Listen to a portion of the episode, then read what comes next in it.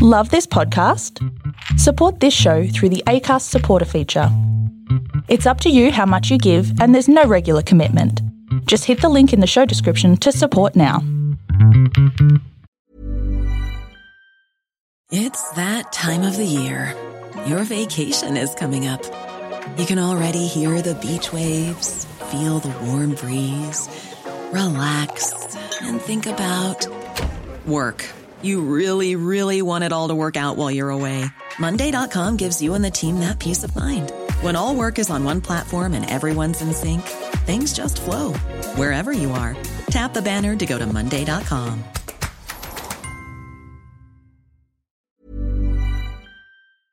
Coming up in this edition of TV Black Box, two stars go to war on live television.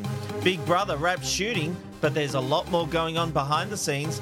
The cast of Married at First Sight demand the show be axed, and Hamish Blake joins us to talk Lego Masters. Welcome to the podcast where people in the TV industry get their news.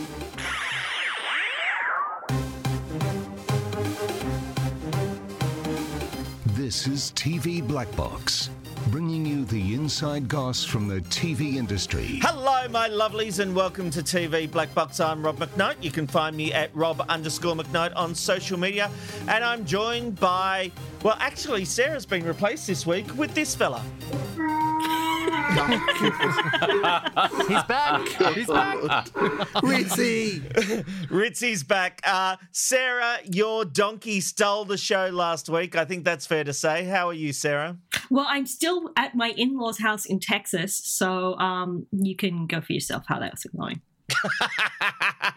you can find Sarah at Shrimp Tank, of course. We also have the viewers advocate, Steve Molk, who you can follow by searching for Steve Molk or Molk's TV Talk. Hello, Molky. Not happy, Jan. Oh dear. Oh dear. Uh, I think we're like four weeks in, and I've just realised that every time I say hello, you're doing commercials, classic commercials. Ah.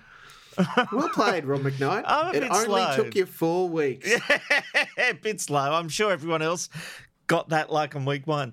Hey, Big Brother winner Benjamin Norris is here. Search for him by going Benjamin J. Norris on the socials. Hello, Benjamin. I heard that someone last week heard my um, details for Twitter when you read them out, and they went and blocked me afterwards, which is. Uh,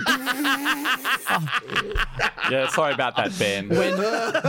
when, when what has been set up to be advertisement becomes the opposite. Well, I guess they won't be watching the Ben Rob and Robbo show, which we'll talk about later. And also joining us once again is media writer and journo about town, Stephen Brook, who you can find on Twitter at Viscount Brookie. Hello, Brookie. Hello, everyone. Delighted to be here.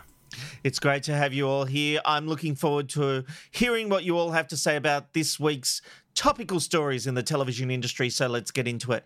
And local broadcasters are calling on the government to relax drama quotas due to many productions being shut down because of COVID 19. According to the Daily Telegraph, it will be much harder to meet those quotas in the current environment. Brookie, you've actually been investigating this issue for us. What can you tell us? Well, Rob, the situation could not be starker, and the commercial TV industry response could not be blunter. Quote, it is not possible for commercial broadcasters to meet content quotas. That's Bridget Fair, who runs the industry group Free TV. She told me that last week, and she says there's two massive things going on. One thing is that COVID 19 has shut down production all over the place. Yep. But the second issue is, and though we talked about it last week, massive audiences for commercial television, particularly news, advertisers are not following. Yeah. So there's been a collapse in ad re- revenues. I've written about this in The Age and the Sydney Morning Herald this week. You name it, uh, it's been a horror year. AFL, NRL, Olympics, all those um, big sporting events gone, and a lot of ad dollars wrapped up in them. So the quota situation is that uh, 55% of total content on our commercial broadcasters has got to be Australian. There's got to be 260 hours of children's programs, 24 hours of new drama that's for children. Aussie drama is a bit more complicated. You've got to combine your soapies, your series, your telemovies to accrue 250 points a year. 7, 9, and 10 have to meet these requirements. Streaming services such as Stan, Netflix, and Disney Plus don't, nor does the ABC or SBS. We talked about this earlier in the year when Channel 7 said, Nup, we're not going to fulfill our children's quota this year. Now the industry is saying across the entirety they won't be able to meet this. So what's going to happen? Brookie, was Seven saying they wouldn't meet it this year? I thought, and I could be wrong, that Seven was saying culling all children's production because they worked out they had enough to meet the, the quota for the three years. Because isn't it judged over a three year period or something? You can judge it over three years. Uh, Seven were shutting down on productions that they had in train, which was in a way designed to head off this issue because the government has had review after review. Everyone realizes the system's not fit for purpose. It was formed in the 80s. Uh, it's very serious not to meet your quota target because then the regulator can say, well, you've breached your license conditions. So there's a couple of things that could happen. ACMA could say, look, okay, you've not met your requirements, but we're going to offer you regulatory forbearance, which means we won't fine or punish you. But that's a year away. The situation's a lot more desperate. The networks really want tax relief from the government because, as we know, Seven is in a really dire state with massive debt. But they've already gotten the- that, haven't they? Because weren't the license fees cut? license fees have been cut. This is about tax relief. Uh, and but we really don't know which way Paul Fletcher, the communications minister, is going to go on this. It's interesting, isn't it? Because um, there is no way, if, if you can't go out and shoot, that the networks can meet their content quotas. Putting the Seven and Kids television to the side, the, the fact that we've got Home and Away, sev- uh, Neighbours, uh, brand new dramas all being shut down, reality shows Five can't bedrooms film. on ten. Yeah. Uh, there is literally no way they can make those quote- content quotas No. unless the government are going to force them over that three year period to catch up. Well, I think the situation is so uncertain, and you've seen the government promising relief all over the place to airlines. Media is an essential service. So I really think the government has got to offer the industry at least some kind of relief. It's just not going to help any of those production companies that can't make their programs and therefore can't make money. Brookie, I think if you'd noticed as well across Instagram, a lot of actors and actresses have been making pleas to Scott Morrison to look for some um, some help once this comes to an end to get the TV and film industry back on track. Uh, Jane Harber, who's in the upcoming Underbelly series, actually made a plea on Instagram, I think it was yesterday, you know, saying to Scott Morrison that uh, they're going to need to consider how many people are out of work during this time uh, and how many people are going to need the support to get back, you know, back Wrapping into from here. and back into the Yes, and the real dilemma is once the COVID 19 threat is over and everyone's like, yep, we can go back to work, the networks, because of the advertising crisis, aren't really going to have the money to fund these productions. they're well and truly going to need some assistance. I guess that's the bottom line. And whether or not they get that government assistance is not only going to be, we're, we're not going to know that until the end of the year. The other issue is that the government has been looking at the whole system of quotas, and there have been calls from the networks, particularly with the children's staff, to do away with them entirely. This would cause a you know a devastating impact on the local production industry if the government And the dramas would agreed go, to this, dramas don't or rate. even yeah, or even met it halfway. So hang on, we just let's put some stuff in perspective. I get that things are shithouse for TV right now. I totally understand that. How much are TV networks paying for their license right now? Nothing. I think they've been given relief from it. They were given relief a long time ago from Yeah. it, not just this year. No, no, a couple of years ago. So they're But already it's paying been- nothing for it. They get to like I, I get the differentiation between you know um, Stan Disney Plus all that sort of stuff. Don't have to do it. The free to air networks are using valuable spectrum, which the government could resell to do other things with. They're getting it for free. Right. This is the difficult the difficult technology pivot on this. I think you've got a good point. all that other stuff, uh, having to buy and set up stuff, and yes, they're not paying for expensive studio space, all the rest of it. Stand to their They're credit. not. They're not. They're not paying for spectrum. they're not paying for um, uh, But they're all. Uh, there's also no content quotas on them, Molk. So the networks do have a burden, if you want to call it that, and s- sorry, I haven't come up with a better word, right. to produce all this content, whereas the Disney Plus and Netflixes don't. And so it, it's not an equal playing field on that front. And uh, Disney Plus and Netflix can charge you money to watch them. The networks aren't allowed to do that. But if we want to protect what's actually happening on television and we want to see drama back on television, if we want to see quality programming come back, whatever had happened before, forget that. They're going to need more support than what they were already getting so that we can have quality TV back happening. Like, as in, for me personally, I am somebody who likes to try all the flavors of the ice cream. I can't just watch reality TV, I, I can't just watch scripted reality. I want to watch Australian drama with real stories being told about real people. And you're right that if they want that, they're going to have to put up some money for it, which they do through mm. Screen Australia and organisations like that. So it's a very, very complex issue. Meanwhile, TV Black Box can exclusively reveal the new series of Big Brother has officially wrapped after a frantic couple of weeks of filming. The news has been confirmed by Channel 7. Production had been shut down for 48 hours due to a COVID 19 scare, and shooting was accelerated once they resumed so that the series could be completed without being shut down again.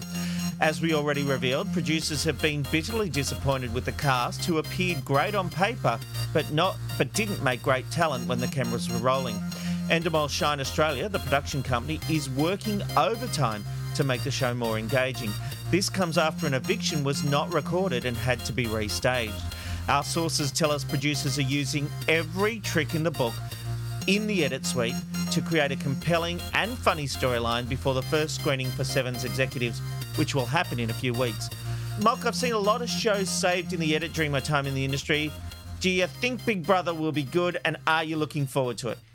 I'm still very much looking forward to it. I, I suspect that what we'll see. Look, I, I don't know the quality or caliber of any of the footage that they've got, right? I hope that they've got what they need to put out a show of the caliber that we're looking forward to seeing, right? There was a big sell on this, and, you know, Sonia's hosting it. There's all sorts of stuff in We all It's- want it to work. it's all mm-hmm. new Big Brother, and we are so desperate to see it succeed. The the challenge for Big Brother is that I think they're caught in a perfect storm, and everything has been working against them to the point where now it will be a near miracle edit for it to be anything that lasts for longer than three or four weeks and is entertaining.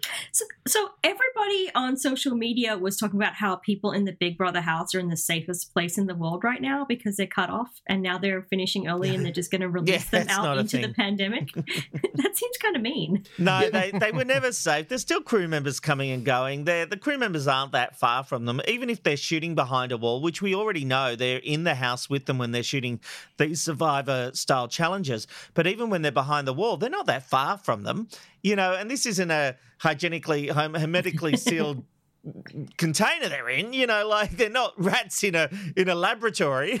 It's it's it's no they they're not they're not that safe. And and there was a scare. There was a covid-19 scare where they were shut down for 48 hours. Uh ben um, what are you hearing? Uh, do, uh, do they feel confident that they're going to save this baby? Yeah, I think that they are starting to feel confident about it. I heard some things today to say that uh, Amelia's done a great job capturing what she needed to. I also heard reports that, yes, it was a very fast, quick wrap up of the show, but it had always planned to be a much shorter shoot than any other series of Big Brother that they'd had. They're also claiming that, you know, this was the deadline that they always had and they were only going to be shooting for those five weeks. I'm not sure if that's necessarily true. Well, then I- production was accelerated because they lost 48 hours. well, the problem with it being accelerated had a lot less to do with the the, uh, the humor that's missing from the show. Uh, the people that are working on that that have been talking to me had just said that the housemates hadn't really delivered that comedy that uh, the series of Big Brother had delivered before, and you have to wonder whether or not some of those some of those things weren't delivered, but because of the change in production, like. Interesting that I was told, you know, the do you know who hasn't turned up on this series of Big Brother yet? Who? Big Brother. And when I say that, Ah, I say that because they haven't even record like the housemates never spoke to a big brother inside the show. When the voice was happening, it was just the producers to- talking to them. So the narration of Big Brother and the presence of Big Brother will be put in at the post edit, which to be um, is just really strange to me because being someone who lived through that oh, he's dropped out. I, I didn't actually I mean, I know he talks a lot. I didn't think he was waffling that No, much for you to use the off. dump switch, Rob. Hang on, hang on. I think it was this.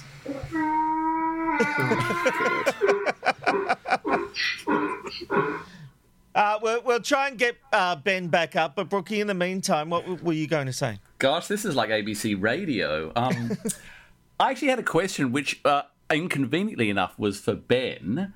Uh, my question for Ben was Do we know anything about the contestants, which we will park there for him to answer? My question for all of you guys, which I've just pulled out of nowhere, is the world has changed uh, due to coronavirus. Do we think that because everything we have experienced as a nation and as a community of TV viewers over the past two months, whether Australians are going to want to watch this show in the same way that they might have at the start of the year, given that Gardening Australia on Friday got something like 950,000 Metro viewers? That's a real good question, Brookie. I, I think that tastes and and viewership on content is going to change significantly, particularly if we have to spend more and more time at home over the coming months. I think that there's some things that we'll be looking forward to seeing. I think that with the fact that most of our time is being spent online for those people who are working from home, we're reading more stuff. Like we're going to TV Black Box and sort of hearing and uh, buying into all of the conversations around the shows that we're looking forward to seeing. And with enough information leaking out, that's either going to build the anticipation or significantly reduce it to the point where. I, I I think it adds to it, Molk. I, I really do. I don't think any of the leaks we're getting is hurting the show at all. I think people are really interested to see what happens. And I also But, but think Rob, that we the want. world has changed. It's my point. We want comedies. We want, or what do we want? Well, you tell no, us. I, I still think there's You're a a place for TV Big producer. Brother. I, I, I absolutely think we want escapism from COVID 19 at times. News services are going gangbusters. But I don't but- think we want it 24 7. I think we want our hits of news in the morning and at 6 p.m., which is why they, they're um, watching that. And then I think they still want their Married at First Sight. They still want their big uh, entertainment shows. I think Lego Masters will go great. Shush, think- shush. He's back. Ben's back. Stop talking about him. Uh, so, Brookie, yeah, the short answer is I think Big Brother will do very well, and I think we are okay with it. so, Ben, the question I had for you was: Do we know anything about these disappointing, in inverted commas, contestants, and what can you tell us about them? Well, apparently one of the guys is from Adelaide, and I uh, did see a video of his, which was somehow leaked to me by uh, the most unreliable source. But if it's true, this this boy's from Adelaide. Um, you know, he looks great. You know, so like, I it comes down to the fact that the rumors that are out there that the housemates are not that amazing has been going on the whole way through the series, and I think that uh, we we're not necessarily going to know how bad that is going to affect the show at the end, you know, with the finished edit until the show comes on TV. Um, think about it though; they've spent a lot of time auditioning these housemates. Surely they can't be as bad as what is being rumored. Well, maybe they're also all great individually. They just don't mesh together well. And that's always a possibility when you throw people together. But the fact is, they've got time to save it in the edit. That's what they will try to do. And we could look at the series and go, they've done a magnificent job and this is compelling television. Uh, but Endemol Shine, don't try to lie and say that we're completely wrong. When we report these things, we know we're not. We've got very good sources. Meanwhile, there was an epic meltdown on Nine News this week when sports presenter Tony Jones had Eddie McGuire on to cross promote Nine's footy classified. Unfortunately, things got a little out of hand. As the AFL competition remains in lockdown, clubs are desperately trying to sift through the growing financial wreckage, and the R word keeps bobbing up refunds. Eddie McGuire joins us head of Footy Classified tonight. Eddie, come on now. As club president, what's your stance on members wanting their money back? Tony, it's as simple as this, mate. If you don't have members, you don't have a club. Uh, a, a, club that has no members is a memory.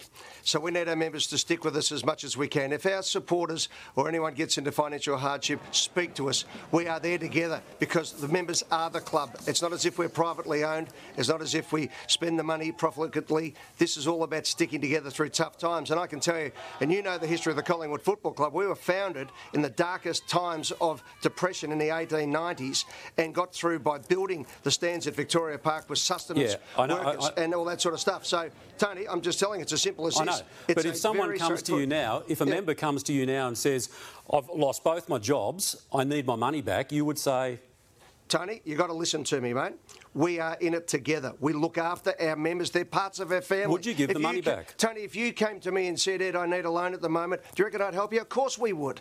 Okay, but what we don't want to do is have a run on clubs because the membership is keeping us alive at the moment. We've got no visibility. I came in tonight, drove along, I saw a kid, seven years of age, walking along today in his Essendon jumper. And I looked at him and I thought, he's probably generational Essendon supporter there. He's got so much to look forward to. If you believe that the clubs and AFL football's important, please Yeah, stick I know. with us at the moment. You're not listening to me, Tony. You're trying No. to get a headline, and No. this is what we don't No, no, need no, no, no, moment. No, mate. I'm, I'm, not trying you. to get a headline, Yeah, Eddie. I'm trying no, to get an answer. If Yeah, a member well, comes to you, you an answer, Tony. if a member comes to you and answer says they want their money back, will you give the money back? Tony, I just said to you, if you've got financial hardship, speak to your club. We're there to help you. We always do. We do this year in, year out with people who've got financial hardship. What I'm saying to you, though, Tony, is this is more than just a transaction. This is people who love their club, and it means more to them. Now, you, you, Tony, you want to hear what the answer is, or do you want to keep answering, asking questions? No, no, no. We're running out of time, but All you can, you can well, love your you club without actually putting your hand in your pocket too, Eddie. And Tony, if we don't have enough people putting their hand in the pocket, there will be no club. It's as simple as that. Okay, unfortunately, there's a lot of empty pockets, Ed. Anyway, you're Yeah, nice and they'll be looked after, Tony. you- That's- you- don't don't make this into people taking money out of people's pockets. No, and no, don't no. wind me up when you're with a smart ass last line, okay? No, no, This no. is desperate Eddie. stakes. And don't try and make a headline. I'm not trying to make a headline, Eddie. Right? Anyway, there'll be more- there'll be more in Footy Classified tonight. Stick with their supporters, okay? Righto, Eddie. Thank you for joining us. Um, the clip has divided social media with plenty of people saying Jones was in the wrong, but Sarah, was he really? I, I still didn't get a fucking answer. Like, what No. is the club going to do? I mean, he said, w- w- just come And to the that's my club, but point. he didn't. He never said. If you ask what Eddie, the he hell? Tony Jones was being a journalist and just asking a question. But he never gave a straight answer. It was like he was a politician. I mean, it just yeah, come to the club, come to the club. I'm like, what are you going to give me a free meal? Are you going to pay my rent? Are you going to let me out of my payment? I, I don't know why you ask me sports questions because they're all just stupid. Mog, I see you shaking your head. What do you want to say about this?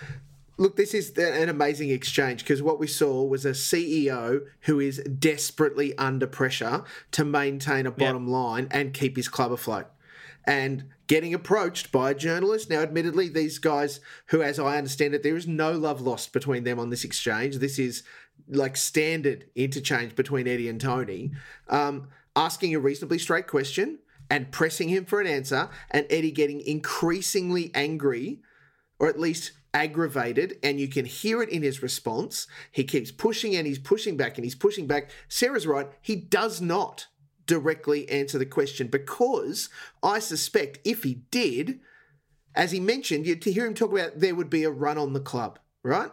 And that's his concern. If one person gets a refund, everybody hears they can get a refund. And their concern is that everyone will turn up, take their money, and leave. And Collingwood Football Club is gone, and it's Eddie's problem. So Tony did nothing wrong? I would say that Tony certainly pushed him. I don't think he, He did asked anything questions bad. that And I thought his last line was not the big beat up that um, Eddie made it to be. It was really interesting. Footy classified that night, this conversation came up. And Caro Wilson was on and pressed, she pressed Eddie in the same way, and he got almost as aggro. With Caro in studio because he did not, he re- refused wanna answer to it. say yes. He refused to say we will give you a refund. Because he also knew that would become the grab used in the news that night, the following morning in the breakfast shows. He knows how the game works. It's not often that you see such a stark example of a conflict of interest between a television presenter, uh, Eddie McGuire, who is on Nine and is also a match commentator, but he's also president of Collingwood. So that exchange was nominally between two television presenters talking about issues that were uh, you know, bubbling around in this extraordinary situation where the AFL has been shut down. But what it really turned into was an interview that Tony Jones uh, quite forcefully tried to extract some information out of Eddie McGuire pertinent to his other job as president of Collingwood. And the clash was there for all to see. And uh, I think Eddie possibly thought that he could give his answer, which kind of basically was yes, but without saying yes. It's a yes. glad handing. But hang, hang on, Uh, doesn't that show that um, you don't, he didn't get a free pass? Jones Yeah, totally. kept going, Yeah, totally. and isn't Yeah, that a real totally credit did. to Channel Nine that um, Jones didn't give a free pass to one of their biggest stars? Was that and- the criticism of Tony that he gave Eddie a free pass? No, no, no, no. I'm just making the point that he didn't give a free pass. I'll tell you what, if uh, that's the sport report going forward, I'll be watching. Commercial Radio Australia has advised it will not collect ratings data for survey 3 through 5 due to the coronavirus. As Mumbrella reports, the industry's peak body noted the field work necessary to gather the results, including in person interviews and physical diaries, was not practical or safe during the lockdown. While TV collection is a digital method, unlike the radio diaries, executives at commercial networks are quietly wondering whether TV ratings should be suspended for the remainder of the year due to a lack of ability to get new shows made. Ben, what do you think? Could we live without TV ratings? No, I think this is crazy. Like we should just make it, you know, we should adapt to what's actually happening, you know, in the climate right now. And I think that one of the biggest fears for a lot of people having their shows not being, you know, rated upon is proving how unnecessary some things need to be. If you're looking across the board in regional Australia for, you know, radio, a lot of those radio shows have gone into permanent hiatus. And I think the scariest thing about that happening is that maybe that's going to prove when it comes back they don't need to have individual shows in different markets, that they can just have something streamlined. And I think also for some of the shows that are on TV, let's see who tunes in now, because I actually think there's going to be more people watching TV. Let's find out which shows become necessary and compelling viewing and which shows don't. And I think overall, won't it kind of show a different perspective that um, we might need to see? Sure. So many more of us are now at home, tuning into television at times when we maybe weren't, and certainly have the opportunity to hang around and watch stuff at night where we maybe went, oh, I don't have time, I need to bounce off and catch up with the latest episode of Drag Race or whatever, whatever, instead of staying on free to air television. I would say to you that television ratings have never been more important Mm-hmm. Exactly right. particularly around the news content, but absolutely across the whole schedule. Because for the few programs that we do have going to air, absolutely the networks need to know how many people watch it so that they can go cap in hand to the few advertisers that are still paying them money to advertise to show that this is a valuable, vital resource that you can get your ad for widgets in the middle of. And look, it all comes through electronically anyway, so there it would be literally turning off machines, not having to go out to people's places. And the simple fact is, what this is about is um, networks not having their best programming to put up, basically. So it's But not that's- exactly. Everything is shit. Everything has gone to crap. Can we also Like- just quickly talk about something that I think we missed out on? Molk, are you watching RuPaul's Drag Race? yeah. I had no idea. Is there like a RuPaul's Drag Race for Christians? I don't know. Like, I just How can't imagine you this? watching that. I, I- look, I, I didn't watch the early stuff. It was only in the last probably couple of seasons that I've really got into it, but I love it. I'm into it. Good to know. Sorry there. Sorry there, boss. I just, just can't even away. get. How, I, I'm just trying to follow the graph of how we got there. But anyway, all good. Meanwhile, eyebrows have been raised about the Queen's COVID 19 speech not being shown at the time of release on the ABC, unlike its commercial rivals. I'm speaking to you at what I know is an increasingly challenging time. A time of disruption in the life of our country. A disruption that has brought grief to some, financial difficulties to many, and enormous changes to the daily lives of us all. Entertainment journalist Peter Ford was the first to raise the issue, saying, and I quote, ABC TV didn't show the Queen's address live. How can that be justified? It's not about promoting royalty, it's about reporting an historic moment as it happened. Perhaps it also brings comfort and calm to some. They should be made to justify that decision. When approached by TV Tonight, the ABC refused to provide an explanation on why the Queen's message didn't run at 5am, even though it ran on 7, 9, and 10. Brookie, is this a big deal? It's not a big deal, but it's a hugely embarrassing stuff up, I think, because the Queen is the Queen of Australia. She is our monarch, and I thought, over and above that, the speech was amazing. It was so well judged and so well delivered, and had a great message to everyone who is going through this social isolation and is missing their families. She talked about how she had, during the war, given a similar message when she was a kid to all the children who'd been separated from their parents. So I think it was a very important speech. She is a head of state and to some extent a world leader. Let's face it, the ABC audience is not up at 5 a.m. to have noticed whether it was going to be broadcast live or not, because in the whole, they are older than other networks. The ABC did the right thing by showing it just before the 7 p.m. news. But really, if you are running a 24 hour news channel, as the ABC does, this is exactly the kind of material you should be showing live. Yes. And I think that the commercial networks showed up the ABC in a very embarrassing way. Did I mean? Let, let's let's. Do we have evidence that the ABC did not show it at six o'clock? Part of the six the six o'clock half hour in news breakfast or seven o'clock hour or whatever. Did they not show it at all? Yeah, they've shown it. Not many so they times. did show it in the morning. They just didn't show it live. Well, it, it was a pre-record from her anyway, but it was released at the same time worldwide. Sure. Um, so the, the the issue that I'm hearing get it made, uh, made into a friggin' mountain that's absolutely a molehill is that because the ABC didn't play it at 5 a.m., they're bad But they people. are the national broadcaster, and we are Hmm. a Commonwealth country. So you would think that if it's the Queen, Sure. they would do. it. I mean, I managed to watch it live in the US. What's the benefit? It was With no advertising, what's the benefit? Then what's the benefit of the ABC interrupting programming to bring COVID nineteen updates or uh, things of interest when they're I- I- happening? well, let's just wheel this back a second. We want to hear from the Queen, sure. And uh, as Brookie said, it was a great speech. Like, well written, well delivered, timely. It was a wartime message from a monarch. It was brilliant. One who's had a bit of practice at it, quite frankly. Um, that the ABC didn't show it at 5 a.m. is a non event. That It- they it's, showed it it's during not news because it's about the branding of the ABC. And look, having said that, I It's don't think it's a, a.m., mate. Doesn't Who's matter. watching the ABC at 5 a.m.? Well, people are because they've got a 24 hour news channel. And the fact is, they were showing uh, an, a replay of Insiders. And the simple fact is, There is no way that Channel 7, 9, and 10 ran it at 5 a.m. No yes, way. they did. They did, Mark. They did. They did. Sorry. The facts don't back you up on this. They actually did run it at 5 a.m. And what I would say is it's about the branding of the ABC.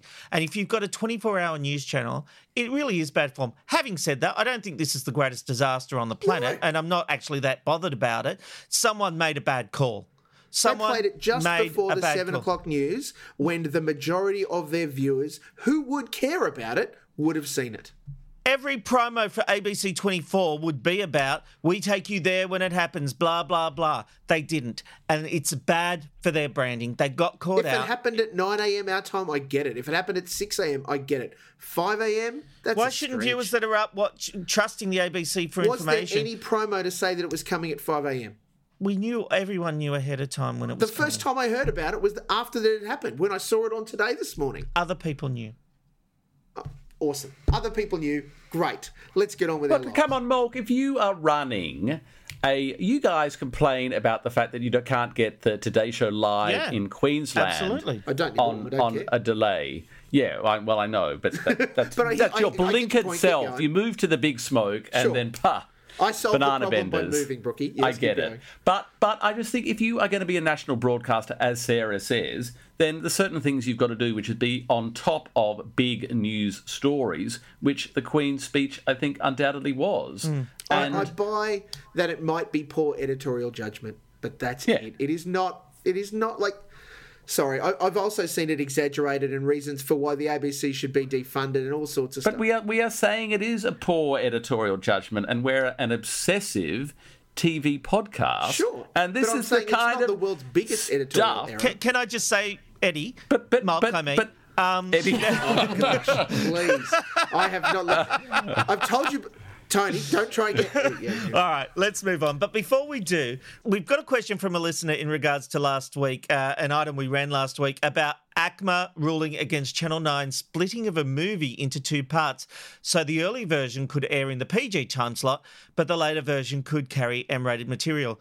Daniel G asks, Are those edits done by the TV channel or the movie distributor? The simple answer is, Daniel, and thank you for the question, any editing of a TV show or movie for local classification or censorship reasons is done by the TV channel. Look, if you've got a question, tweet me at rob underscore McKnight or send an email to info at tvblackbox.com.au. We will answer your questions as best we can. Now it's time for Hatches and Dispatches with Sarah.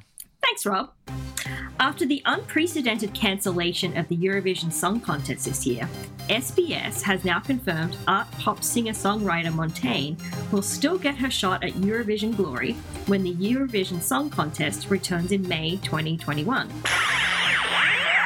With the bulk of the Australian public now stuck at home, Foxtel has begun contacting sports subscribers who don't already have the movies pack to let them know they will have access to Foxtel's full selection of movie channels and movies on demand until 30 June at no extra charge.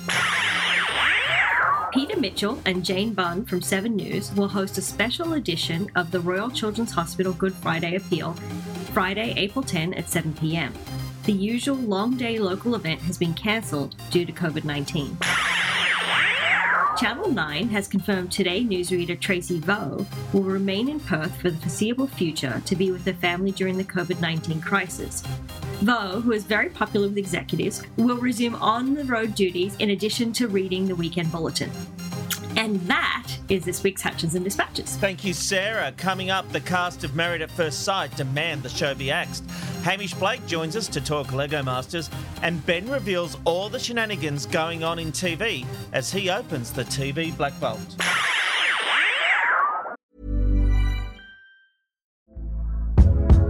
Hey there, it's Michelle Norris. I'm host of a podcast called Your Mama's Kitchen. When I travel, I'm usually looking for a way to find a taste of home when I'm not at home. And one of the things I love to do when I am at home is entertain. And Airbnb allows me to do that. When I was in California recently, I rented a house that had a great kitchen. And when we were sitting around the table, we we're all thinking, we're in someone else's house. Someone could be in all of our homes as well. If you have a home, but you're not always at home, you have an Airbnb. Your home might be worth more than you think. Find out how much at airbnb.com/slash host.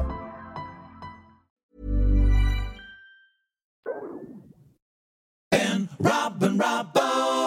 Media executive Rob McKnight. Something brand new is coming to your social media feed. Big Brother winner Ben Norris. This is something bold and informative with a side of humour. And journalist David Robbo Robinson. It's truly going to be something different.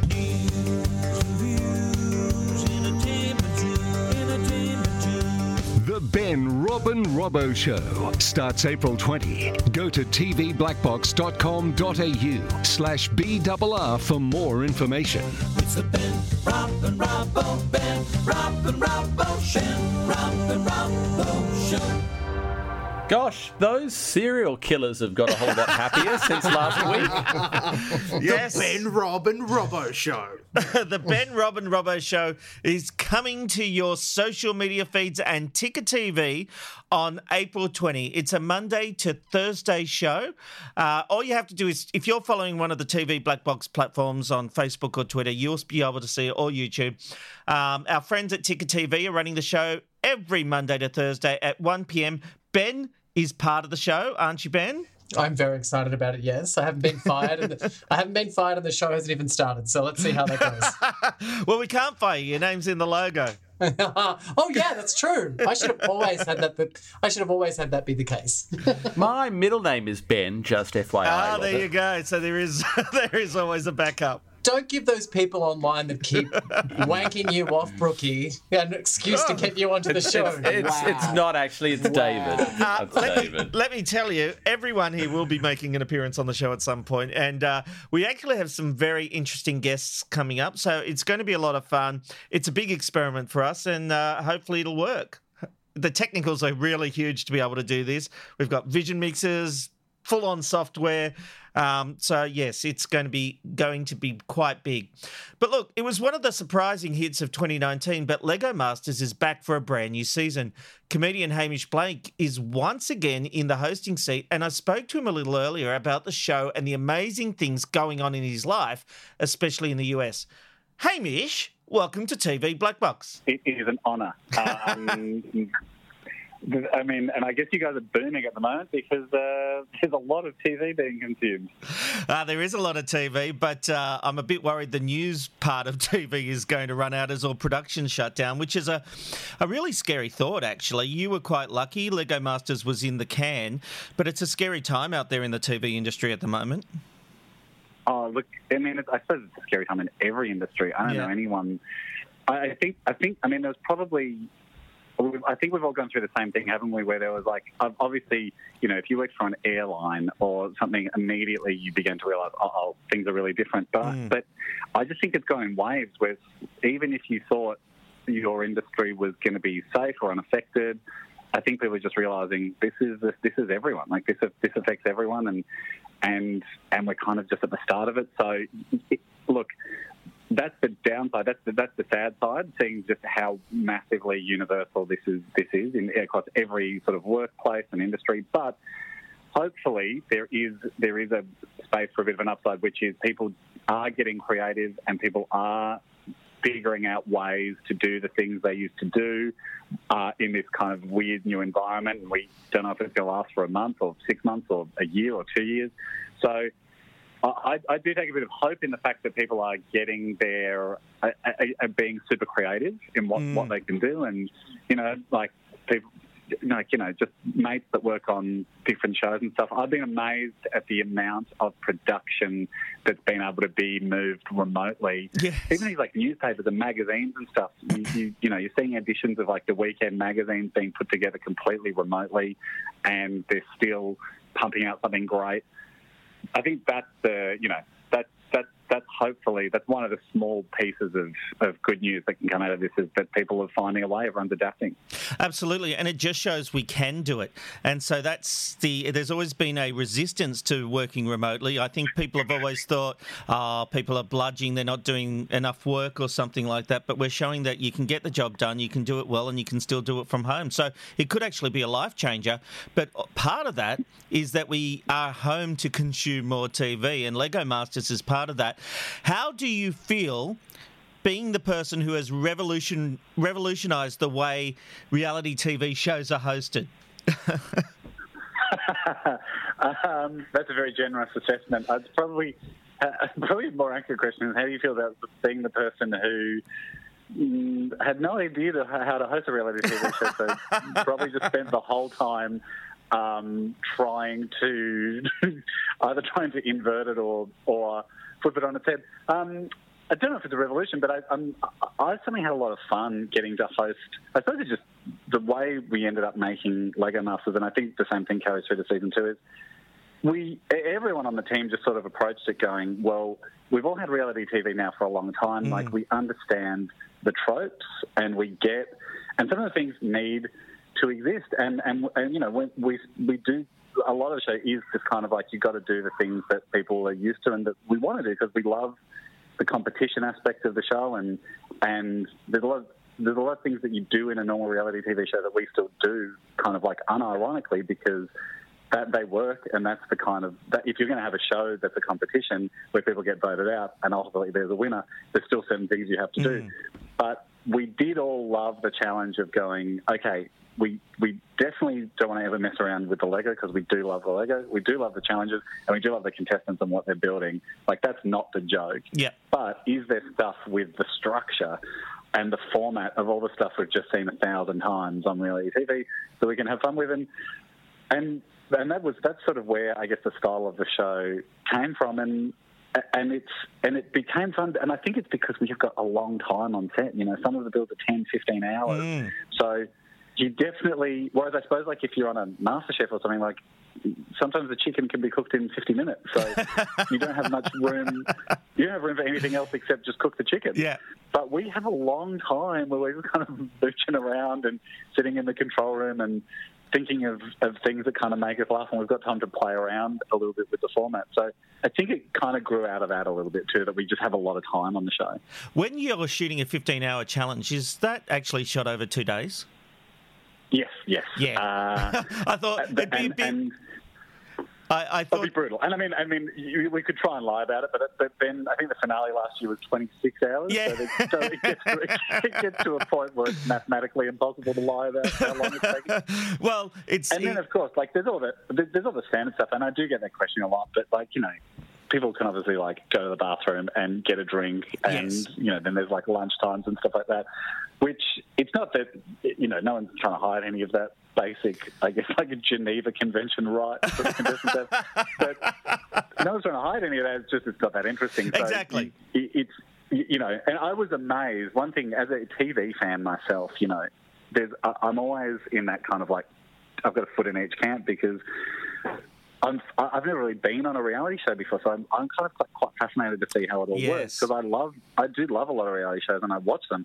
So to see how like rigorously the clock is managed and to see how fair everything is, like if if someone asks a question kind of off camera to one of the challenge producers, that that that everybody all the other contestants, even if they didn't ask the question or they don't care what the answer is, everybody has to be like gathered around so the question is answered mm. because otherwise it would it could possibly be conceived that somebody's getting an unfair advantage or a bit of information that no one else got. Mm-hmm. So I'm very, very impressed by the slickness of the machine that, that kind of manages the logistics behind the scenes. So what you end up seeing on screen is a legitimate 15 hours that um, where, where it's like an even playing field. That makes perfect sense. It's interesting what you said about playing with the hosting style because that is actually a risk to do. We are used to a certain expectation from a host ramping everything to, to within an inch of its life, where you're on the edge of your seat thinking life will literally end as we know it if this doesn't happen by this time. Whereas you're actually taking a more laid back approach, which goes against the format. It plays to a strength, but um, it's still a risk to take that approach with something as what could have been niche like Lego.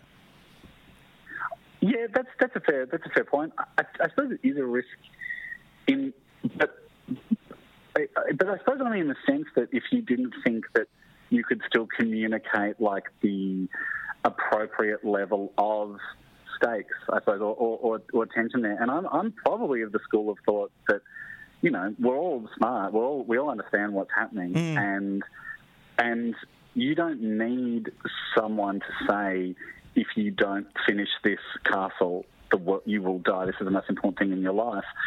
You know, in a, in a funny way, like I think we're just at that stage where the, the most, or, or that kind of hyperbole has probably run its course.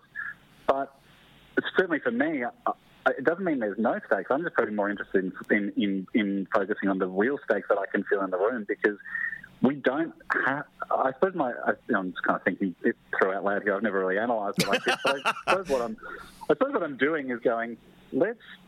I'm very keen to focus on the actual stakes, which is we all want to see awesome stuff Yes. made, and these people have like sacrificed a lot to be on the show, and they have great skills, Mm. and this is your chance. So there's kind of enough stakes in that, rather than going, if you fail, this will, you know, this Yes. will change your life, or we don't, just kind of don't need to say that because you feel it in the room. Like uh, that's the fun thing about working on a show too. Everyone's so passionate about what they're doing on the show. Is the stakes? I, I, I didn't. I don't have to explain the stakes to the contestants. They're like they have built like this for their whole life, and Yeah. now especially in season two where people understand the show. Yes. they're like this.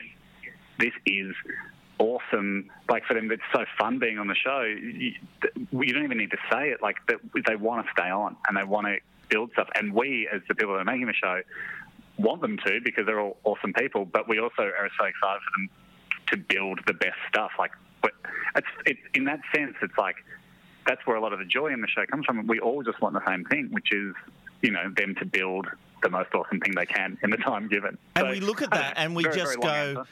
amazing. How the hell do they do that? You know, it's what they're coming out with, Yeah. especially in episode one of the new season, is just phenomenal. I mean, that's the thing. I started, I would say, before last season, I was just like your regular, everyman, casual, casual fan of Lego in the sense that, like, oh yeah, I know Lego exists, and Yeah. like I'm very impressed by it all. It uh, it all fits together very well, and every time you build a set with your kids, you're like, oh gee, that's very clever that they've done that. That kind of level of like appreciation for for it. But you know, d- didn't have a dungeon where you were secretly building stuff at night and whatnot. And and and I suppose just funnily, it's just that funny thing of like so familiar with it, but had never considered it as an art form, mm. I suppose, or had never, you know, just always building from instructions, you know, except for when you're like a nine-year-old kid and building spaceships in your bedroom. So now, having gone through this now and having had exposure to now two two cast loads full of of people that do and can use it as an art form, yeah, it's it's it's it's really awesome, and it, you get such a thrill too when you do see them pull off something that you know is tough for them as well. This isn't just them kind of coming on a show and doing what they normally do.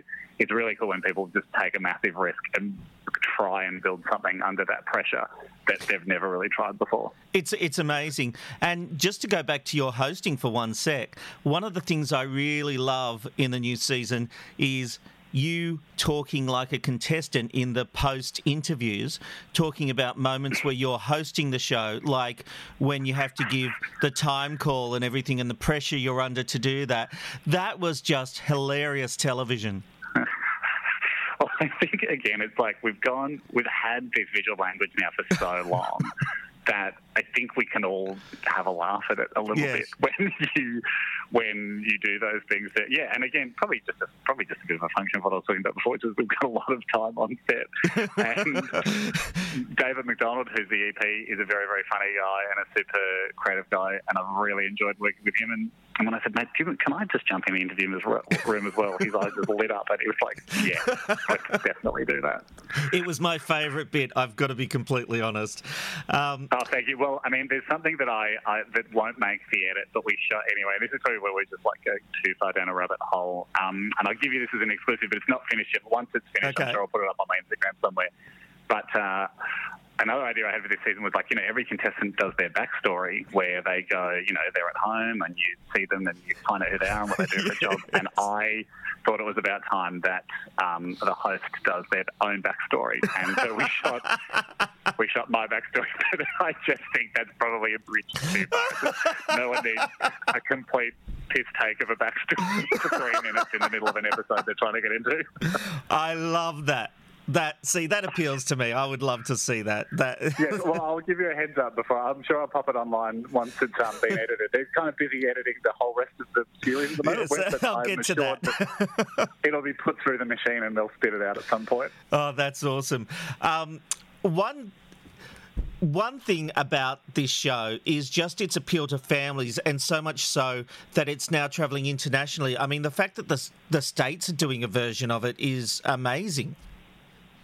Yes, very, very cool, um, and and quite and kind of slightly surreal too. Um, but I think from what I've seen, I've only seen sort of snippets online, but they, you know, I think they they sort of found the American version of of, of sort of what we found. Like the characters look unbelievable. Like it has it has, it has that that American. Um, well, you know, it's on Fox. Like it has that kind of.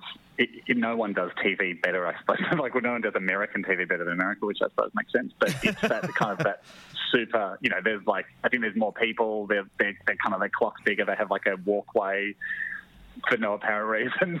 so they're just like they're just amped it up a bit. But I do think, I mean, the bits I've seen, like Will Arnett is an awesome choice Yes. for hosting. Like he And a I great mean, association with Lego. That's the thing. I mean, I, almost now that when, when he was sort of put forward as a host, you're like, yeah, it actually can't be anyone else, can it? Um, we we were we were almost we talked about him in season one to try and get him as a guest judge, and but the idea just sort of came up too late. I don't. We never even asked him, but but yes, he's he he I think smashes it on that uh, on that version. It's very cool to see him do it. Well, talking about America, you and Andy have just had some major success with the selling of the um, True Stories format to the US. That's got to be a life changing moment, doesn't it? Um, yeah, again, very surreal to. These are all like yeah, things like Fox and NBC, where True Story is um, is has its home on NBC. These are not companies that you're used to talking about in any association with you, apart from just that you went to the gift shop when you're in New York and you bought an NBC mug. Which I'm actually drinking tea out of at the moment. I've got the NBC. We've all done it. We've all done it, haven't we? We've all, we've all, we've all bought the peacock mug. Yes, and I've got, the, exactly I've got a Dunder one. Mifflin mug. I'm not above having a Dunder Mifflin mug. so, so it is very, yeah, that's a very surreal moment to, to, to to be associated with those those people.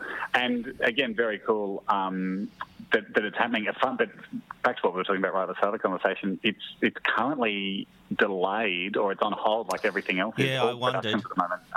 All productions are on hold. Um, because of course, like they're in lockdown and they're they're just going through the stage now where they're looking for storytellers and to, to fly people in. But a, you can't get a crew together, and b, you know, it doesn't feel like the right time to tell people to hop on a plane and fly to Los Angeles to to tell their stories. And so I think every it, it's terrific news, but totally understandable that it's um, that it's on hold at the moment while we see how this thing plays out. Oh, of course. But when it does resume, how much input will you have into that? I mean, I assume the American producers will have their own ideas of how they want to Americanize it, but you are listed as an executive producer. Does that give you much input? Do they take your advice?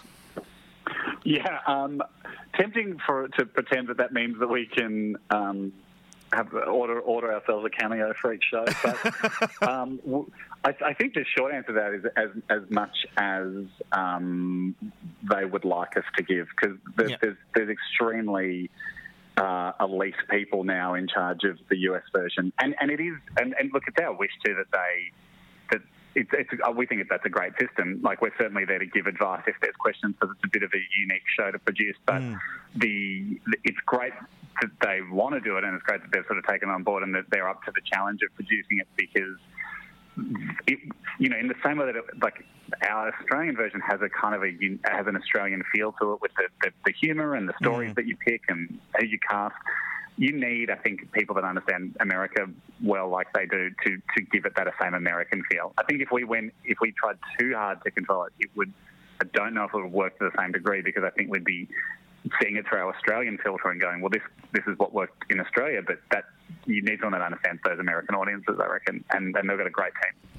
Well, I couldn't agree more with that. And look, uh, congratulations on all your success. It's uh, been an amazing journey for you and Andy. I had the pleasure of speaking to Andy just recently, and the way you guys work together but go off and do your own projects, it's really a great friendship that has served you well through shows not working on Seven and finding your other your voice on other networks and just becoming this amazing duo taking on the world. Congratulations on all your success. No, thank you, man. That's very kind. Yes, we are extremely lucky boys. So that, is, that is very true. Well, thank you for being on TV Black Box. Thanks, total pleasure. Have a good one, mate. Amazing. And series two of Lego Masters premieres Sunday, April 19 at 7 p.m. on 9. Cannot wait. It's a good one, isn't it, Mark? Mm, so good. I really enjoyed that show, but I guess Hamish and Robert doesn't have the same ring to it, does it? Like Hamish and Andy. Thank you. No, I agree. Hamish and I did have great chemistry. I took a it took a moment for me to catch up there. Hey, uh, let's move on to the big issue, and um, we're talking married at first sight this week, Brookie. But it's uh, it's interesting that the people appearing on the show have turned. They have, Rob. I tried to watch the MAFS finale. I really did. But I only lasted about five minutes.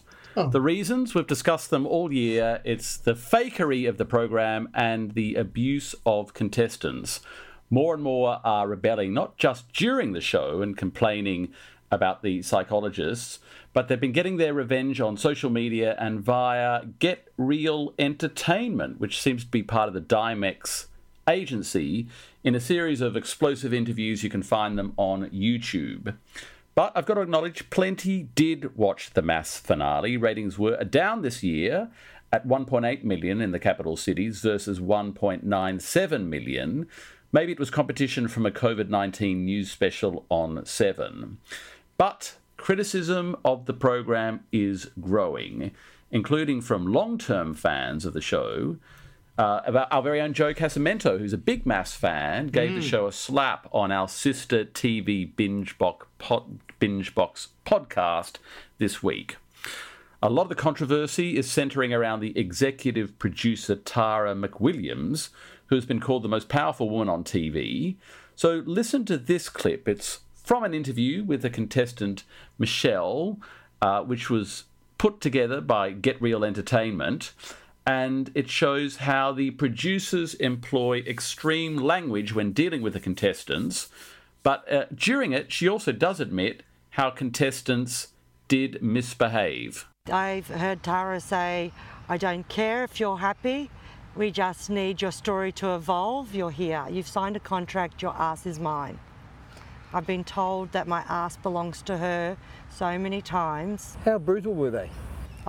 You get called a cunt all the time. Like, seriously, and I'm, I'm okay with the word, but my husband on TV, Steve, he hated the way that he got, he got spoken to one day. Like, they were actually, it was like, everyone was naughty.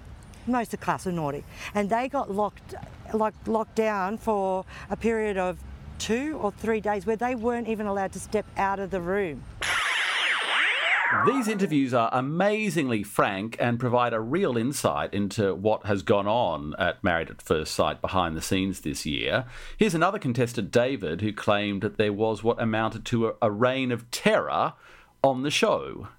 That woman, I'm a six foot, 500 kilo professional fighting athlete, and even that woman scares me. Well, one of the, the comments that was spoken to me was and it was spoken to other participants as well, was she was she'd threaten us and say, David, I want you to understand that I have a very large part in how the Australian public views you. And so she's holding that over your head because she's playing with your whole entire reputation. So she's the puppet master. Oh, big time. So then it was play ball, David, or I'm going to make you, in the editing process, I'm going to make you look like an absolute So it's all in the edit, as we have been hearing. There were so many negative stories to hit the headlines this year about Married at First Sight. We had Poppy leaving the show because she felt, in quotes, uncomfortable about her on screen husband in events that were never fully publicly explained. And then Michelle again got into a dispute with the producers after she claimed that her drink was spiked. Producers didn't believe her, but uh, drug tests proved that Michelle had been correct.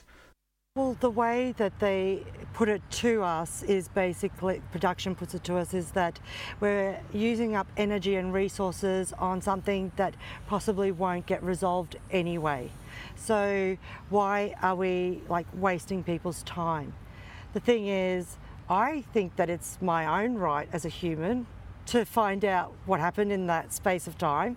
And if if I've been drugged, which like the doctor told me I actually had like opiates or amphetamines or whatever in my dr- in my urine, hmm. then I need to like I need to know what they were.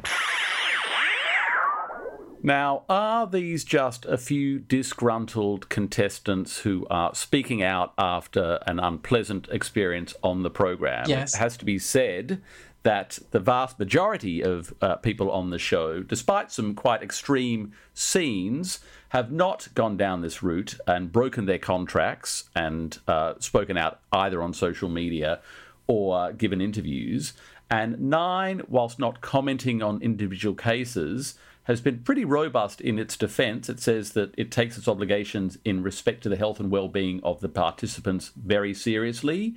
They all have access to a show psychologist during filming and broadcast, and once the program has ended. Uh, Nine has said that there's additional services available for ongoing psychological support, uh, and that they also have a dedicated helpline from which participants can also arrange face to face sessions. So they are showing that they have a clear duty of care. And we all know about the cases in the UK where contestants have committed suicide after appearing on Love Island, and also the dispute involving Channel 7 from a former reality contestant. But contestants on MAFS are worried, and they're worried about the future of the show, and they're worried about what might happen to future contestants, and they want the show to end. Here's Michelle again in a final clip. If the show continues, what's, what do you fear could happen? So, oh, someone will die. Someone will die, and the format that makes it so um, explosive and so um, worth watching has now changed. I don't want there to be another season. Not because I want to be the last person or the last people on this series, it's because I think for people's welfare. Like these people are going on thinking, oh, they're Insta famous or they're whatever, but they don't realise what we've had to actually endure for up to three months.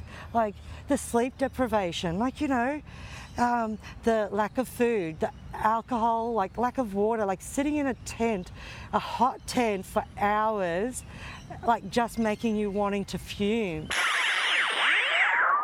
So there we have it. Michelle wants the show to end. Ben, do you agree with her? No, I don't think that the show should end. And it, I don't know whether or not I'm using my Jackie Gillies psychic vibes when I say this, but when I listen to those interviews with those people, I get that they are very disgruntled with the experience that they got. And let me tell you from the experience of being a reality TV contestant, it isn't exactly what it looks like because when you sign up to these shows, you think you could, it's all going to come together seamlessly like a music video. It's not like that. It's actually really rough, and they are really difficult shows. And so, if you're going to apply, and I say this, if you're going to apply for Married at First Sight next year, please have a thick skin. Please understand what you're signing up for. It's going to be life changing. It's going to be hectic. And there's going to be times where you're going to need to repair and heal yourself and get yourself back together to make the show what it is. I mean, do I think that Married at First Sight is a great TV show? Absolutely not. Did I watch this whole season for the first time? Yes, I did. Do I think it's quality TV for Australian people to watch? No. But there is plenty of people that like it. There's plenty of people that want to go on it. And as long as Channel 9 is doing the best thing by them, I think the show should come back. Sarah, do you think the show has got nastier as it's gone along? Michelle and other contestants have referenced a format change, and there's been a lot of discussion as to whether the producers have basically set up the contestants by pairing them with unsuitable people to create drama. Have you detected any of this? It does seem every year people are, are getting it's getting it is getting to the point where it seems like they are putting people together for the explicit purpose of them not liking their partner and cheating and creating the drama that way. Like it doesn't seem like they are truly trying to make couples. Um, I did notice that it was interesting that this week one of the former couples announced that they, you know, here comes love, here comes marriage, here comes a baby in the carriage. Like they purposely timed the look at us, we worked out very nicely at the same time. Um, at the same time, I also just wonder if people are getting soft. Because, I mean, I look at everybody who's in lockdown and they're acting wow. like, you know, no, what? People are getting like, people are soft because everyone's in lockdown. Everyone's complaining, oh, I'm, you know, I'm, I'm trapped in my house for two weeks. It's like Anne Frank spent two years in an attic. You can do two weeks. It's fine. you, you, you, can handle MAFS. You can handle MAFS. Oh, Molk, Molk, you, Molk, you've been a big fan of this show and watched it closely for many years. Mm. Do you think that it is becoming even more repetitive and even more extreme, over the top, fake, and has that dulled your pleasure from watching it? Yes, yes, yes, and yes. This year was the least imaginative series that they've had uh, as far as the stuff that they engage in. It, it's and it could just be that, as you said, Brookie, I'm a seasoned watcher of the series. Everything was telegraphed. You could see, oh, they don't like this. Oh, Steve doesn't like, you know, water and kayaking. Let's put him on a kayak. There is no way that was Michelle's idea. That absolutely was a producer's idea, fed into to bring on some trauma and drama and whatever, whatever. Um, the I had I had been fed that the final episode of Married at First Sight was gobsmacking, and when I previewed it, I was so bored, so bored. Nothing happened, except for the understandable fallout because it was filmed the day after the dinner party that was the Tuesday night, you know, penultimate episode where the big Stacey cheating um, uh, allegations came out, and she maintained. Was that a setup? Well, this is the thing. I what that it came out or that it happened because the guy who's saying I had slept with Stacey said he and she's saying no, we didn't sleep together. So he had compelling evidence though with the text messages. Look, there's all sorts of stuff that came to play. Uh, I would have said the messages were at best circumstantial, but they certainly indicated that something happened. Robert McKnight, yes. you're a seasoned TV producer. Were the revelations contained in these interviews shocking to you, and how much trouble do you think Nine is in? Because I think you can possibly build a school of thought that they're writing this one out. I think Nine have a couple of issues, and the first is how they have not managed to keep the contestants quiet. This has been that when people had a bad edit, they've come out occasionally, but it's been enough. But it's been enough to ignore and just say, "Oh, well, they're bitter" and all that kind of stuff. This felt like the first year where it wasn't just one or two contestants. A lot of them came out saying having problems with the way they were treated and everything that went on behind the scenes. And this was the first year I felt like we were getting a true picture of what really goes on behind the scenes. Like those interviews are long, and there's with quite a few of them that you were referencing before, Brookie. And I think that the EP of course she's using the power of the fact they signed contracts to get them to do what they want. And yes they're using tricks of plying them with alcohol not giving them any food keeping them in hot conditions. I mean there was one point where michelle said we was we spent hours in a tent. It was hot and i was just fuming by the end of it. Yeah well that's exactly what they wanted obviously. You know the concerns i have But you, how can you get away with doing that, really, in this day and age? because people it's because people want fame and if they misbehave the fame will be taken away from them. Everyone going on married at first sight is wanting fame. Um, l- let's be honest they they are going on these reality shows because they want to be famous.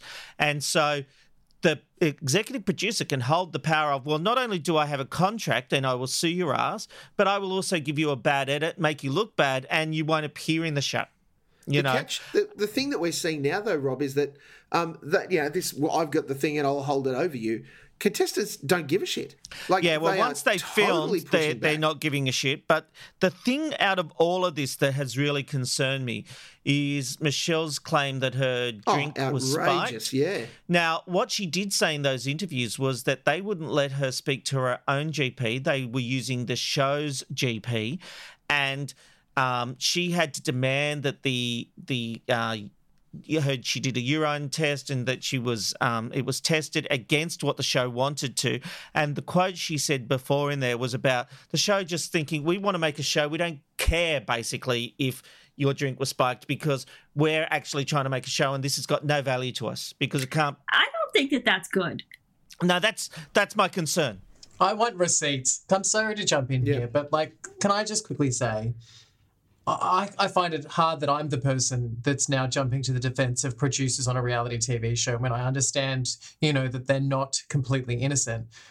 But I would like to see those. I mean, not that we can. I guess the, they can't become public documents, but I'd love to see what that docu- what that report is from the doctor that said that she had, you know, opioids or whatever it was in her system. I refuse to believe that a network would allow for that to have happened. To me, she sounds disgruntled. I need more facts, and I'd need more, more proof. I've heard. I can say I've heard a bit behind the scenes that they don't do know who it is, and I would even say truck driver. Um, there is footage, right?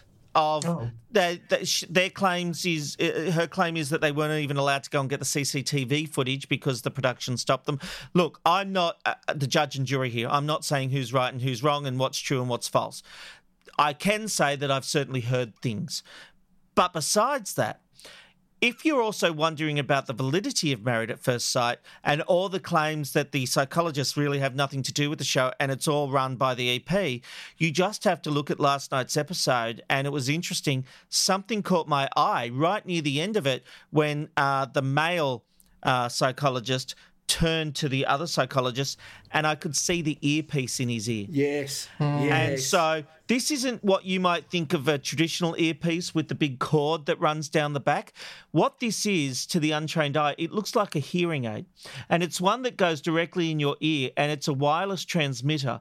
And so it doesn't have the big bulky cords that you're that most of you know, like the um, security guards and things that you know, the, Yeah. the big wide pieces we're used to seeing. It's brown, it's right in the ear, and it's very small. If you look at Graham Norton, he wears one on his show as well. But that is the proof you need that the psychologists are being fed or told what to say during these um, sit down interviews because otherwise, why do they need an earpiece? Absolutely, that's what's going on. I mean, as if they wouldn't have earpieces in there, you know, feeding what they think is going to make good television into these psychologists, psychologists Oh, I'm not saying that's a bad thing. I'm just making the point. I mean, of course. I have no problem with that whatsoever. That's a television technique. My biggest concern out of everything I've heard is if what Michelle is saying about the lack of care shown her, if her drink was spiked, and the way they wouldn't let them follow it through because they were, if if if this did happen, I can only assume that their motivations would have been uh, this will become public, it will detract from the show, it will cause us nothing but headaches. Um, but if this woman was spiked because she was paralytic, she said she couldn't even walk, and so if this did happen, this is quite serious. Yep. All right.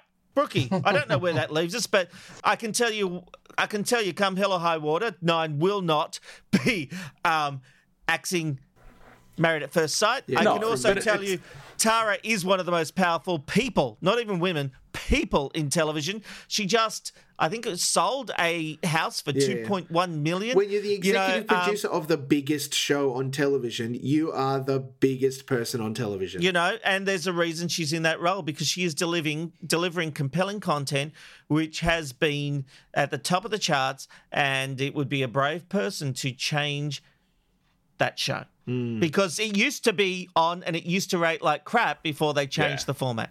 I mean, forget about nine. There is a very large number of outlets, whether they be websites or podcasts or radio shows, that need Married at First Oh, Sight. yes. That want There's to a whole industry. the contestants, that want to do episode by episode recaps that are all over this show for every little nugget of Mm. information that they can get out of it. So uh, I think that whilst we're in a phase of very hard news rating very well, you're getting a lot of web hits and ratings points out of Married at First Sight. The whole industry wants it to continue.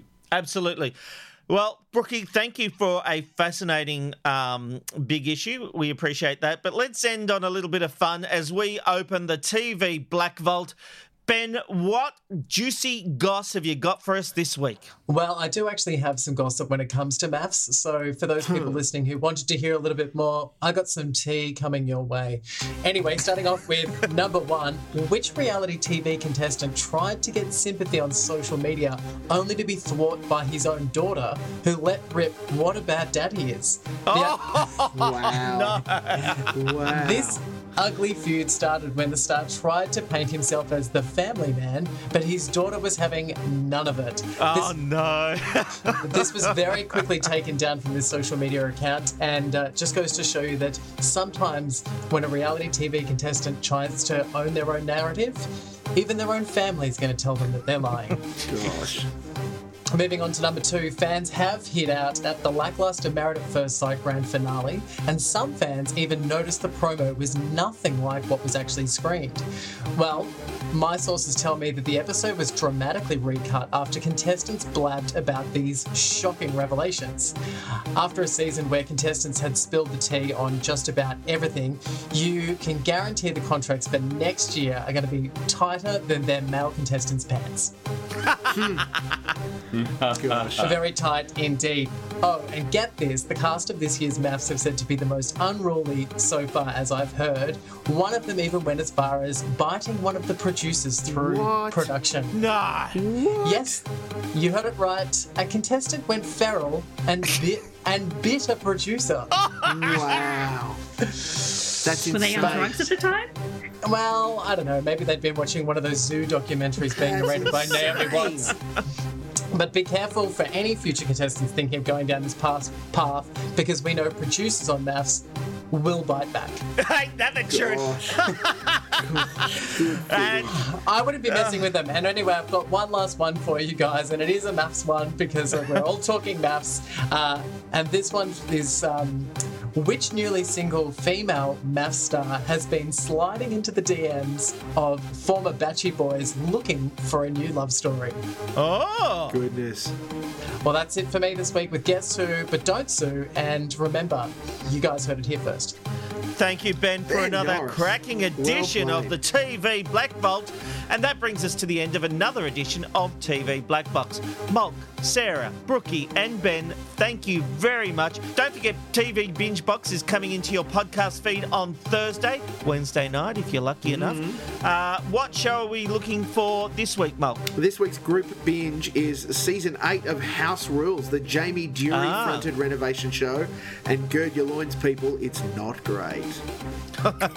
Can't wait to hear that. That will be in your podcast feed on Thursday. We will be back next Tuesday. Until then, keep going to the tvblackbox.com.au website for more tips and information and lots of exclusives. We'll see you next week. See ya. Bye bye. Goodbye.